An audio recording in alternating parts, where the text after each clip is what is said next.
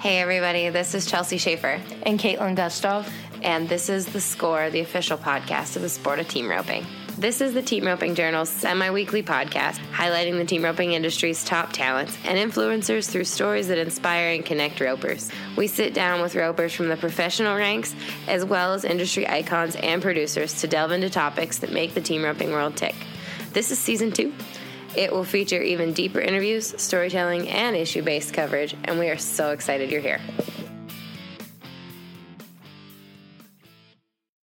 This episode of The Short Score is brought to you by Best Ever Pads. Check them out at besteverpads.com. I was sitting at my desk one day this August when I got an email from a guy named Gus McKibben. I'm sure it was a really busy day. It seems like it always is. And I got this email that really made me kind of take a pause and, and stop me in my tracks. Gus told me the story of a friend of his, Dominic Romero. He passed away because of a hit and run accident in January of this past year. And Dominic's mom picked up a rope and started roping in his honor. Uh, I go into a lot more detail in the story, which I'm about to read you, but I want you to know how much it means to me when you guys write in and tell us stories that we never would have heard about otherwise. I thank you guys so much for letting us know uh, what happened to Dominic, sharing his mother, Michelle's story. I wish I could say that this was the first time I've had the honor and the, the very sad privilege of talking to a family with the loss of their loved one, but it isn't.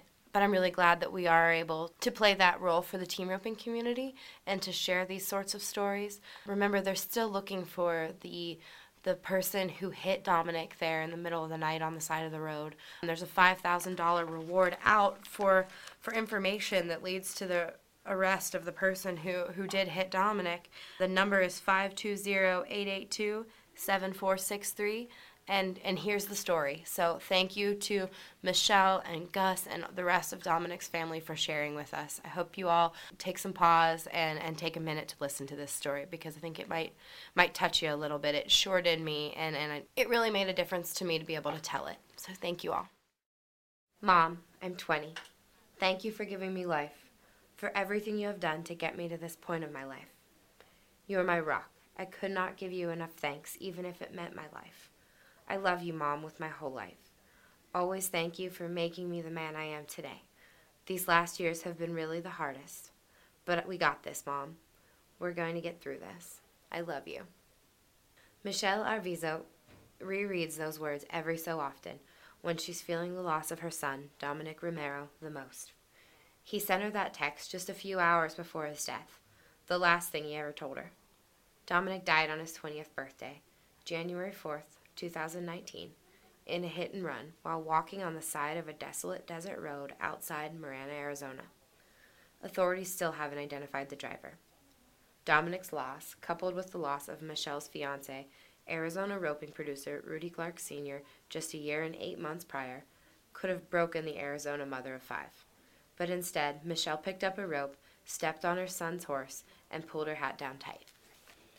Dominic Cheche Romero was the fifth of Michelle's five boys, her baby from the start. Dominic was very shy and very quiet, remember Michelle, 51, who works as a medical assistant and surgery scheduler for Tucson Orthopedic Institute. He never, ever left my side. We were inseparable. He was really a good kid and very quiet. He became more outgoing from junior high all the way through high school. He always had good grades, participated in student council, and he played football and wrestled. There wasn't anything he didn't try. Dominic didn't grow up with horses, though his mother's family had them years earlier. Michelle, following local tradition, took her son to watch Tucson's famous La Fiesta de los Vaqueros Pro Rodeo when he was 13. Mid performance, Dominic turned to his mother and said he wanted to learn to team rope. That's all he had to say, Michelle said. From that point on, I bought him his first horse. I told him he had to learn how to ride before he could learn how to rope.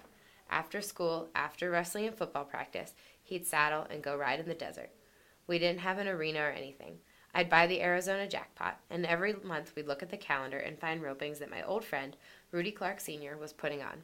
Rudy had roped with my brothers growing up, so I asked him if Dominic could help him at the ropings. Dominic pushed steers up for Rudy, who quickly took a liking to the eager to learn kid. Eventually, as Dominic gained confidence, he and Rudy, who was dating Michelle by then, started entering ropings. It was his biggest thrill to be able to rope with Rudy. He loved to rope with his cousin Patrick, too, who started roping at the same time he did. He was so fun to rope with, Patrick said. He always had a funny face coming out of the box. We'd all give him crap about it, especially with me. He wanted me to be better than him. So he'd get nervous and he'd tell me all the time we'd rope together that all he wanted to do was catch and take the right steps nice and slow so that way me and him could rope together and get times down and do good at the local jackpots. Miguel Guerrero Martinez owns Savantos Land and Cattle, and he produced a lot of the ropings and practices Dominic attended. Guerrero watched as Dominic developed a confidence in the arena. He was a fun kid and he had a blast, whether he was catching, missing, or falling off, Guerrero said. He was learning how to do everything at once on a greener horse. He hit the ground a few times, but he'd always get back on and try it. He was enthusiastic and always smiling all the time. There was no reason to be in a bad mood around him. He wanted to learn and get better. He was on his way to being successful and improving every week. He'd be getting his number raised soon. He really enjoyed it, and his mom was right there, always hauling with him and going to his practice. Dominic did fall off his horse a few times in practice and occasionally at a roping, but it never dampened his spirits, and he was a good sport about the ribbings he took. He would fall off a lot, John Henry Guyana, Dominic's high numbered cousin, recalled, laughing. But he was so energetic and always happy. He was the life of the party and never sad. He was happy whether he caught or missed. We did everything together, and we would go to the jackpots all over Show Low, Tucson, everywhere. He was the most dedicated kid I've ever seen. He started late, but he wanted to learn and was so passionate. He was truly a team roper. Dominic was starting to turn more and more steers, and as his high school rodeo career came to a close, he had goals of college rodeo at Central Arizona College, the same place his hero and his mother's fiance, Rudy, had attended. But a month before he graduated from high school is when Rudy passed away, Michelle said. I could not get him to go to school. He wanted to, but he didn't want to leave me alone. He wanted to be here for me and said that we were going to stick together and get through this. Dominic, who friends and family had nicknamed Che Che thanks to all of his love for his mother, did just that. Always his mother's favorite dance partner, he made sure to take her out dancing any chance he got. He threw Michelle a fabulous 50th birthday bash, where they danced the night away. He was by her side more than ever, with his lumbering frame often hugging his mama while she cooked him dinner. Upon graduation, he got a job installing gas lines, coincidentally on a crew with a number of other team ropers. With all of us roping, we missed some Fridays, joked Gus McKibben, a friend and coworker of Dominic's. Dominic was the nicest guy ever. He'd talk to a stranger the same way he'd talk to his best friend. He was happy all the time and never really had a bad day. He'd do anything for anybody. He was cheerful all the time. Everybody loved him. Dominic saved his money and bought himself a truck and trailer, paid his bills, then spent the rest of his paychecks jackpotting with his buddies. He became a typical cowboy roper. He was spending his money wisely, but roping was his passion, and that's what he got into, Michelle said. His favorite roping, the one he'd gone to every year with Rudy before Rudy died, was the Ted Meredith Memorial, held each July in Young, Arizona. His mom never missed going to watch him there, where he won the number 10 in 2018. On the drive home that year, Dominic told her, You should start roping so we can rope together in the family roping. They laughed about it, and she agreed to try. We're going to take a break to let you know this episode is brought to you by Best Ever Pads. They're a proud American product designed and made by people who pride themselves in their work. Each pad is 100% handmade in the USA and made to order. That includes top grade wear leathers and spine reinforcement. Best Ever utilizes their creative expertise to provide an original, unique product that is on the cutting edge. Best Ever Pads uses the 40 plus years of experience as cowboys and cowgirls to continue producing the highest quality, best looking saddle pads on the Western market. Visit besteverpads.com and check them out on Facebook and Instagram for more information. The January night Dominic died was just like any other. He was with his friends celebrating his birthday about 10 minutes from his house. He started walking home, and he got hit just feet or yards from the front gate of that house. There was another vehicle a little farther behind the one that hit him, but it wasn't close enough to get a description of the vehicle. It was pitch dark. They could see the lights, but couldn't make out anything. The house was farther back off the street, so all the other kids could see a vehicle drive by. They said they thought it sounded like a diesel engine. Some thought they saw headlights on top, some thought it was a dark color, but it was too dark to see. Shortly after Dominic was hit, the other ve- vehicle saw Dominic in the road, and Patrick called 911. Dominic was killed upon impact, the coroner told his mother weeks after his death. For months, Michelle leaned on family and friends and a therapist, trying to come to terms with the loss of her youngest son and, a year earlier, her fiance. I was still angry and I couldn't process the therapy, Michelle admitted. I felt like, what the hell am I doing here? I have no business here. I couldn't believe somebody could explain to me how I'm supposed to feel losing my son, losing my world. Feeling the loss, too, was Dominic's red heeler puppy, Coors. The dog had been Dominic's constant companion in his short life, and losing Dominic made him stop eating. He wouldn't leave Dominic's room, and the vets were worried about him. Heartbroken, Michelle did what she could to make the dog her own, and eventually he came around. Dominic's horses were still at her house, too, and despite Michelle's sorrow, she still had to feed and care for them.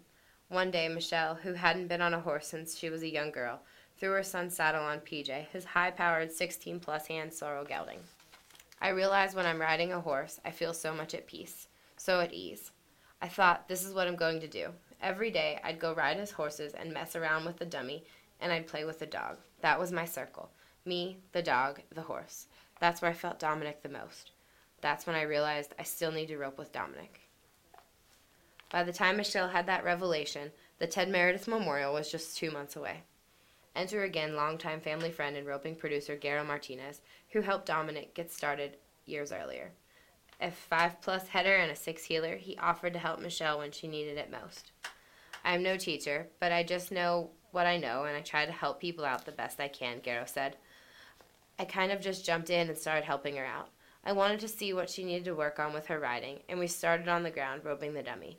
We were tweaking a little bit to get those catch percentages up on the dummy. On her horse, I wanted her to learn how to keep her balance coming out of the box. We went to chasing that machine, and we'd lope circles and use her hands and legs and keep her balance without balancing on the reins. But time was of the essence. While Garo wanted to take it slow, the clock was ticking to get Michelle ready for the roping in mid July. Garo and Michelle practiced every night, sometimes until 10, 11, or 12 o'clock at night. She had a goal, and she stuck with it, Garo said. A lot of nights she was sore. You could see the frustration in her face, but she persevered to reach that goal, and she didn't give up. It's inspired a lot of people, and they saw the progress we had in such a short time. By the time the roping weekend rolled around, Michelle was prepared. She had a run in the family roping, her cousin, Renee Arbizo Sr., and she entered the all girl in the eighth that weekend, too. So she loaded up the pickup and three horse trailer that Dominic was so proud of and headed to the jackpot. I had so much fun, Michelle said. It was bittersweet. My girlfriends, my fellow ropers, we laughed, we cried, but that was the biggest thrill and the biggest honor to be there and rope in Dominic's honor. I didn't have any luck, but I did catch some steers and I achieved my goal. And it's just the beginning.